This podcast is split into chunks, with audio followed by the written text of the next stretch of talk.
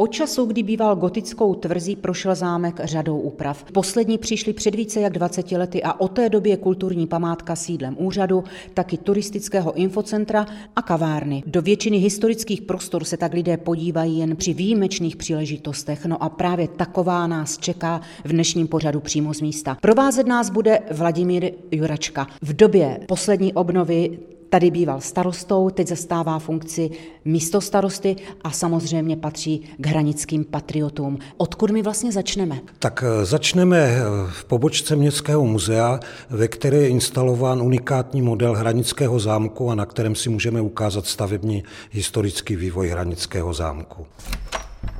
Musím říci, že ty expozice muzejní jsou tady hned dvě. My procházíme první, kde jsou vystavené sečné a palné zbraně a také historické terče. A teď se dostáváme do zadní místnosti, kde máme na podstavci model. Podle té rozlohy bych typovala, že je to celé historické centrum města, nejen objekt zámku. Ano, určitě. Je to celé historické jádro, tak jak vypadalo někdy v 17. 18. století. Jeho pochopitelně ústředním bodem je Hranický zámek, jak v té době vypadal. Tehdy ještě měl dvě věže, dneska se dochovala jenom jedna a vidíme také zde hospodářské budovy, které byly víceméně součástí zámku, ale které už se dneska nedochovaly. Když se trošičku nakloním, tak dokonce vidím na nádvoří a na to arkádové nádvoří. Ty arkády je vidět tady ve všech patrech. Budova má dvě. Je vidět také, že historické centrum bylo opevněné, má tady i nějaké věže? Obrané bašty, ano, po celém obvodu. Tady teď toho obraného pásma nebo těch hradeb se nedochovalo už tak velké množství, už jsou jenom víceméně v určitých úsecích, už se tedy nedochovali. My jsme mluvili o tom, že zámek býval původně tvrzí, gotickou tvrzí, pak se postupem staletí dostal do renesanční podoby. Tak jak ho vidíme na tom modelu, ano, v podstatě tady je ten vývoj víceméně ukončený. Je to eh, podoba, která byla dokončena na přelomu 16. a 17. století a po Bílé hoře eh, zámek a hranické panství bylo skonfiskováno majitelům, předáno Dietrichsteinům. Ti už eh, sídlili na Mikulově a na jiných destinacích v hranicích nepobývali, takže v tom zámku bylo už sídlo té vrchonostenské zprávy. No a tomu odpovídali takové opravy, které byly jenom velice záchovné a došlo to tak daleko, že ten zámek získal až takový, bych řekl, kasárenský vzhled. Nebylo dbáno na ty památkové hodnoty a tak to byl postupně, bych řekl, stavebně znehodnocován. Na začátku jste také změnil dvě věže, máme před sebou. Jedna z nich už v zámku eh, chybí. Více, co se s ní stalo? Někdy v polovině 19. století, respektive v první polovině, ta věž byla snesena, protože kolem zámku byla poměrně frekventovaná cesta, takže bylo zapotřebí tuto cestu rozšířit a ta věž tomu překážela. Nebyla víceméně potřebná z obraných důvodů, takže majitelé ji nechali zbourat. Měli bychom asi zmínit i auto autora modelu byl jim Stanislav Miloš, také místní patriot, pracoval na něm celou řadu let postupně, do nejmenších detailů vycházel z archivních materiálů, zdrojů, co asi mnohé překvapí. To bude fakt, že je sestavený nebo slepený z obyčejných krabiček od čaju. Je to úctyhodné dílo, je to v měřitku 1 ku 200, ale je naprosto autentické, přesné a dokonce některé prameny byly vynalezeny až ve státním archivu v Norimberku a, a ty poznatky byly při tvorbě toho uh, modelu uplatněny. No a my budeme mít v dalším vstupu šanci podívat se do míst, kde se zachovaly stopy původní tvrze, ale to až po písničce. Pokračuje pořad přímo z místa a s Vladimírem Juračkou jsme tentokrát zamířili na služebnu městské policie. Tady se totiž ukrývá vůbec nejstarší část zámku, pozůstatky původní tvrze. Dobrý den. Dobrý den. Jo, to budeme rádi, no, posvítit. Tak nacházíme se opravdu v té nejstarší části Hranického zámku. Je to přízemí věže, je to jediná věž, která se dochovala do dnešních dnů. Počkejte, tak já jsem si vůbec nevšimla, my jsme prošli několika služebnami a teď, až se se rozhlédla, vidím, že jsme v kulatém prostoru. My jsme ve věži, tady eh, jsou nejsilnější, ty zdi mají tloušťku kolem dvou metrů. Původně zde nebyla žádná okénka, ale později byla proražena a vlastně zde nebyl ani žádný vstup. Uprostřed tady téhleté poměrně malé místnostky eh, je v podlaze otvor, který je dneska zadělaný eh, bezpečnostním sklem. Ano. A když si posvítíme dolů, tak se vidíme tam obrovskou prohlubeň, která může mít hloubku možná nějakých 8 metrů a nad ně najdeme kostlivce ale můžu ubezpečit, že to je trošku taková habaďura, to naši eh, měští strážníci, kteří mají smysl pro humor, tak eh, získali vyřazenou učební pomůcku ze zdravotnické školy a tu kostru tam položili, naaranžovali, oblekli ji do nějakých starých hadrů a když provádějí děti a mají pro ně nějaké přednášky. Eh, Takový rám... výchovný činitel. Ano, tak to dětem ukazují a setkává se to s velikým zájmem. A já bych eh, tady, teda nebo respektive musím tady říct v této souvislosti, že hladomorný Eh, nejsou tím, čím se zdají být. V literatuře se dočteme, že tyhle hladomorny takzvané měly úplně jiný účel. Oni sloužili totiž k ukládání potravin. To bylo místo, které bylo eh, pod zemí, pod v chladu. Zemí, v chladu, v temnu. Bylo ve věži. Ta věž sloužila jako takové poslední útočiště obráncům hradu. Takže když už selhali všechny možnosti, oni se uchýlili tady do této věže a vzhledem k tomu, že to obléhání hradu mohlo trvat několik měsíců, tak právě ty potraviny tam měli pro tento účel. Potraviny, zásoby vody, někdy střelného prachu. A Takový podobně. proviantní sklad. Tak, přesně tak. Ona ta věž nebyla přístupná z přízemí, ale vždycky z někde z prvního podlaží pomocí nějakého vysuvného můstku, který se potom zlikvidoval tak, aby obléhatelé se do těchto míst nedostali. Když jste zmínil to obléhání, byl v minulosti Hranický zámek dobýván? Určitě je to doložené v literatuře, samozřejmě husické války, potom i za 30 leté války, kdy byl třeba dobýván Švédy a podobně, takže jako tady tuto historii můžeme nalézt. Ještě k té hladomorně musím říct jednu věc, že o její existenci se naprosto nevědělo celá staletí. Podlaha byla zadělána, takže se zapomnělo na existenci tady tohoto otvoru.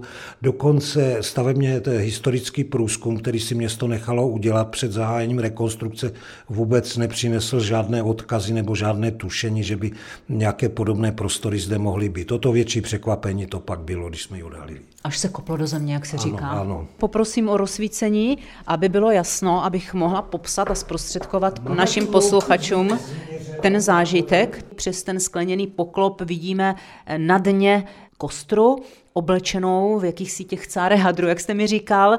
To je ten odstrašující element tady na strážnici. Odhadneme přibližně aspoň tu hloubku? No, co bude přes pět metrů. Uh-huh. Na pět metrů bych měl odhad. Ještě se vraťme k podobě té věže. Ona je dnes osmihraná, osmiboká, ale dřív ta věž byla jiného tvaru. Byla jiného tvaru a to, co je dochováno z doby gotiky, to je valcovitý tvar, nad tím je ta osmiboká nástavba a z počátku 17. století je vlastně ta báně a korouhvička, na které je letopočet 1607. A my jsme v tom válcovitém tvaru. Ano, my jsme v tom válcovitém tvaru a další podlaží tady této věže už je přístupné z těch reprezentačních prostor v prvním poschodí. No a právě tam povedou naše kroky hned po písničce pořadu přímo z místa pokračujeme s Vladimírem Juračkou prohlídkou reprezentativních prostor Hranického zámku v prvním patře. Míříme do velkého sálu a tady překvapí eh, jednak nádherné křišťálové lustry, ale ještě více strop. Ano, je to nádherný štukový strop, on někdy pochází z toho počátku 17. století, z doby poslední přestavby Hranického zámku. Muselo být vynaloženo obrovské úsilí při rekonstrukci zámku v 90. letech, protože eh, tahle ta velká krásná místnost byla eh, velice necitlivě přepažena cihelnou příčkou, takže ta musela být odbourána a ty zničené štuky musely být obnoveny. Teď otvíráte mříže od eh, mramorového krbu, za nimi jsou kamna značka Mora, to už je taková novější záležitost. Ano, to už je novější záležitost někdy od doby toho protektorátu a topilo se v nich uhlích, takže to byla taková velká kamufláž. Ona vůbec doba eh, toho protektorátu eh, byla taková velice zvláštní, pokud se týkalo hranických památek. V té době se docela investovalo do opravy hranického zámku. Je doloženo, že bylo proinvestováno 3 miliony protektorátních korun, zhánělo se plátkové zlato, aby se mohl restaurovat jeden ze stropů v jedné reprezentační místnosti, dělali se všude nové eh, žulové podlahy, dělalo se nové schodiště a, a již zmíněné eh, repliky dvou mramorových krbů, které vlastně jsou imitací nějakých benátských krbů. A míříme do malého reprezentačního sálu. Jsme zase ve věži. Podle tvaru tedy bych soudila. Ano, jsme ve věži, jsme o poschodí výš. Je to vlastně takový jako salonek. Kdysi snad od 17. století zde byla zámecká kaple, nicméně ještě před její existencí ten velký zasedací sál sloužil jako hodovní místnost, No a aby to panstvo nemělo daleko někde na toaletu, tak eh, zde právě v této věži najdeme takový půlkruhový výklenek a tam najdeme prevet, což je pozůstatek středověkého hradu, který, který sloužil panstvu. Zde odsud eh, exkrementy ano, padali přímo do, do hradního příkopu. A zase je zajímavé, že někdy po té 30-leté válce tyto prostory byly zazděny, zaumítány a až vlastně se, tak říkajíc, skoplo do zdi, tak se objevilo, že, eh, že je tam nějaká dutina, že je tam nějaký výklenek a ten prevet byl odkryt. No a teď jsme přišli do prostor, kam míří většinou svatebčané. Je to místo, kde ještě naposledy se snoubenci mohou rozmyslet, ale jakmile překročí ten práh směrem do té velké obřadní místnosti, tak už je to definitivní. Opět eh, nádherně štukovaný strop. Ty nádherné štuky jsou polychromované. Zde je eh, právě na tomto stropě použito to plátkované zlato, o které jsem hovořil v rámci protektorátních eh, úprav a rekonstrukcí, které se na zámku prováděly. Tentokrát je kachlová, kamná, původní? Jsou původní, jsou někdy z počátku 18. století a jsou vyrobena z majoliky. Dobrá, tak teď si přejdeme do místnosti, kde už nikdo nemůže cuknout. Ano.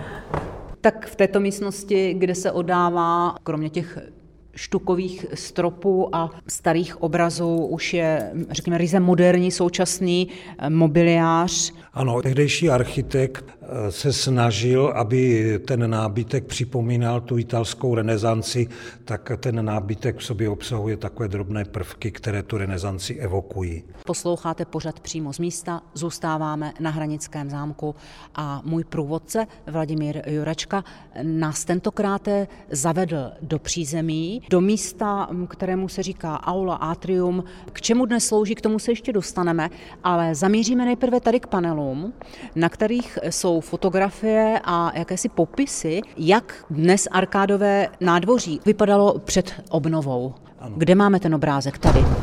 Zámek před rekonstrukcí. Tady je třeba si uvědomit, že od toho 17. století, kdy majitele panství nesídlili už v hranicích, tak to sloužilo spíše takovým administrativním kancelářským účelům. Další takový předěl nastal někde v druhé polovině 19. století při reformě veřejné zprávy, kdy majitelé to pronajímali zámek státu a stát zde měl okresní úřad, okresní soud a okresní berní úřad. No a právě v tom 19. století byly ty nádherné eh, arkády zazděny a ten zámek získal takový jako tvrdý vzhled, až takový kasárenský. Když se uvažovalo o rekonstrukci zámku, tak pochopitelně chtěli jsme ten zámek zrehabilitovat do té původní renesanční podoby, která byla silně těmi úpravami narušena. Provedlo se vybourání těch zazdívek, těch arkád, ve kterých byla vsazena malá okýnka a ty arkády byly otevřené. Nemýlím se, že tady na té fotografii v podstatě na tom nádvoří parkují auta? E, takže opravdu vidíme, že tam parkovala auta a opravdu tomu tak bylo v době posledního provozovatele, tedy jednoty hranice. No a to, co překvapí, je fakt, že celou tu plochu, která byla dřív otevřená, překryla prosklená střecha. Byl to těžký oříšek a trvalo to skoro dva roky, než se nám to podařilo prosadit, ale jsme nicméně velmi rádi, protože toto řešení se velice osvědčilo a tím pádem my tu dvoranu můžeme využívat eh, pro společenské a pro kulturní účely. Vleze se tu nějakých 300 míst a dají se tady konat právě různé ty společenské a kulturní akce. Dokonce i ta podlaha je vytápěna, takže spočítali jsme s tím, aby to takhle mohlo plnohodnotně fungovat. Takové příjemné prostředí k pořádání eh, třeba vernisáží eh, obrazu či jiných výtvarných děl se vytvořilo na patře. Eh, tam vznikla jedna z dalších hranických galerií, notabene galerie, kterou provozuje město, říkáme tomu galerie Severní křídlo, probíhají tam pravidelně výstavy. Teď samozřejmě v době té koronavirové pandemie výstavy pořádat nemůžeme, takže je to takové smutné opuštěné. Stejně tak jako muzejní expozice, ve kterých jsme byli hned na začátku. Pojďme ještě tady k té ústřední postavě u zadního vchodu. Milovníci umění poznají na první pohled dílo akademického sochaře Olbrama Zoubka, plastika ženy. Jmenuje se Marie a právě v té dvoraně jsme konali různé sochařské výstavy, protože tady to horní světlo, které je úplně úžasné pro instalaci soch. No a jedna z těch výstav byly, byly sochy Olbrama Zoubka. Když výstava končila, tak jsme s ním měli v té zasedací místnosti nádhernou besedu a někdo z občanů navrhl, že bychom mohli udělat nějakou sbírku a nějakou tu sochu zakoupit a ponechat si. A mistr Zoubek byl tenkrát tak velkorysý, že řekl, víte co, já vám tu sochu věnuji, zaplaťte mi jenom náklady na materiál, na odlití a ta socha je vaše. Takže to bylo úžasné lidské gesto, od té doby je neodmyslitelnou součástí té naší dvorany. Eh, hranice čáci se k této plastice hlásí. Když mistr Zoubek zemřel, tak chodili a kladli vedle té sochy kytice a teď v době pandemie ji opatřili rouškou a podobně, takže je to součást takového eh, života našeho města. Pro úplnost bychom měli dodat eh, využití těch přízemních prostor, které tady jsou. Neslouží tedy jen městské policii, kde jsme byli před chvílí, ale jsou to i veřejné toalety, eh, například kadeřnictví, také podatelná, sídlo checkpointu. Při hlavním vstupu do zámku pak najdeme turistické informační centrum a kavárnu, ale tam se podíváme až na samotný závěr. Teď nás čeká cesta ven do zámeckých zahrad.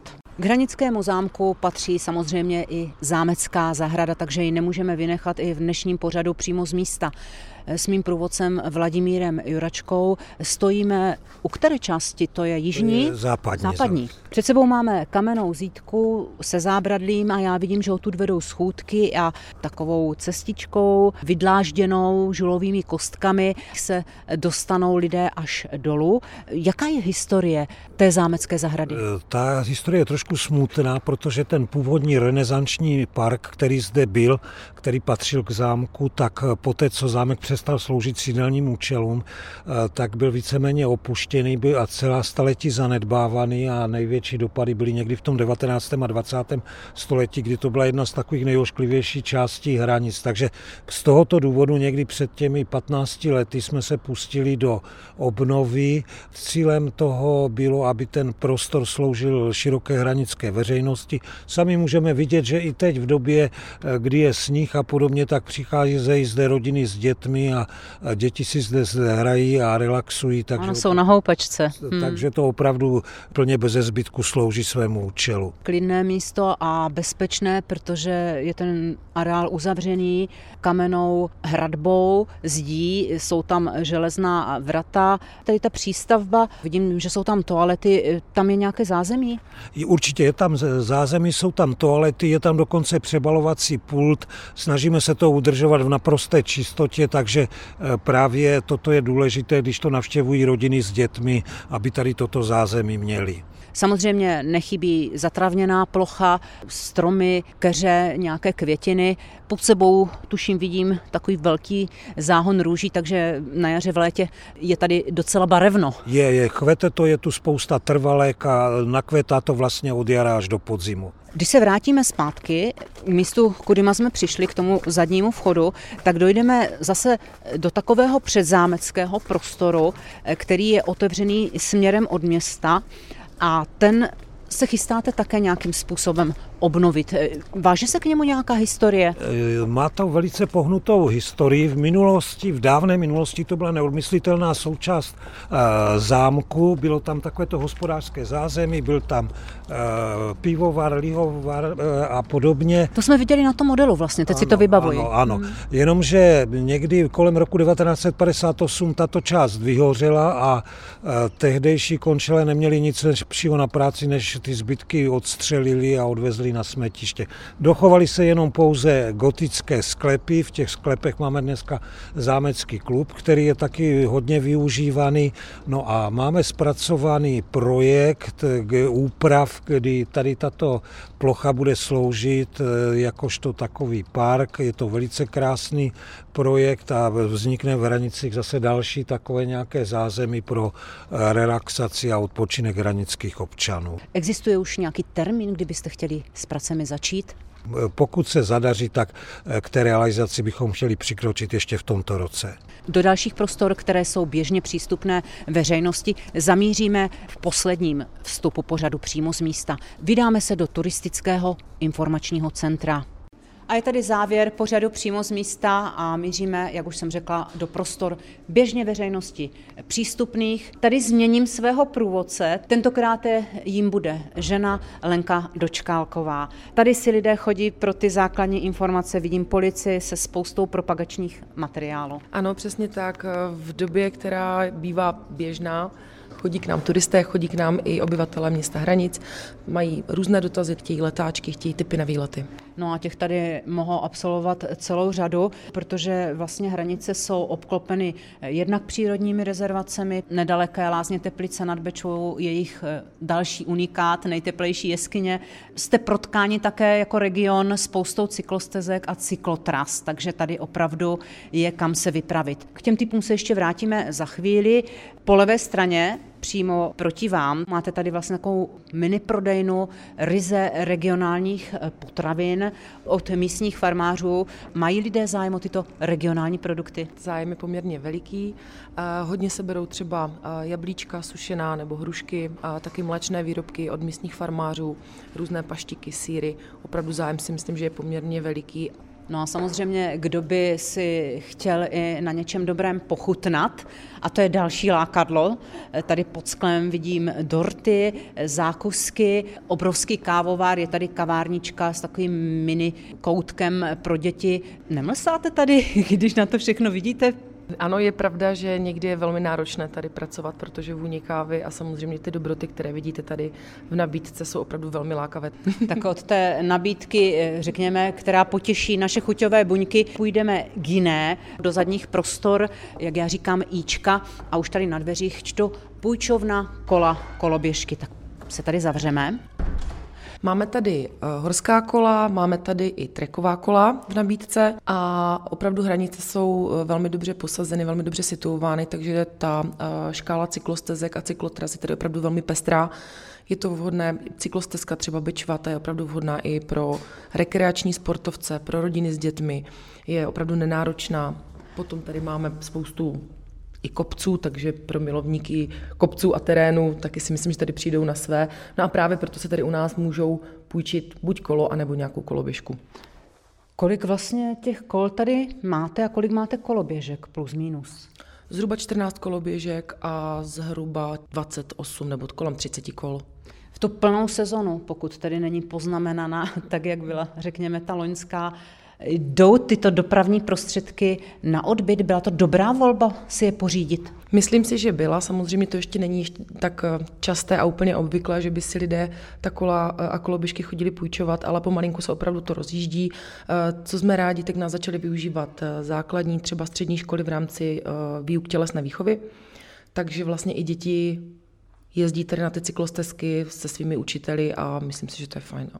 Leni, musím se ještě zeptat, vy tady vlastně máte i klíče do těch dvou muzejních expozic. My jsme se tam byli podívat na začátku našeho pořadu přímo z místa na model historického centra hranic a na expozici sečných a palných zbraní. Až se otevře a bude všechno v normálu. V jakých časech? Tak muzeum je běžně otevřeno ve středu a v neděli. Vždycky v odpoledních hodinách, zhruba od těch 14 do 17 hodin, ale samozřejmě pro zájemce není problém, když přijdou k nám do informačního centra, rádi do muzea vezmeme i mimo tyto otevírací hodiny.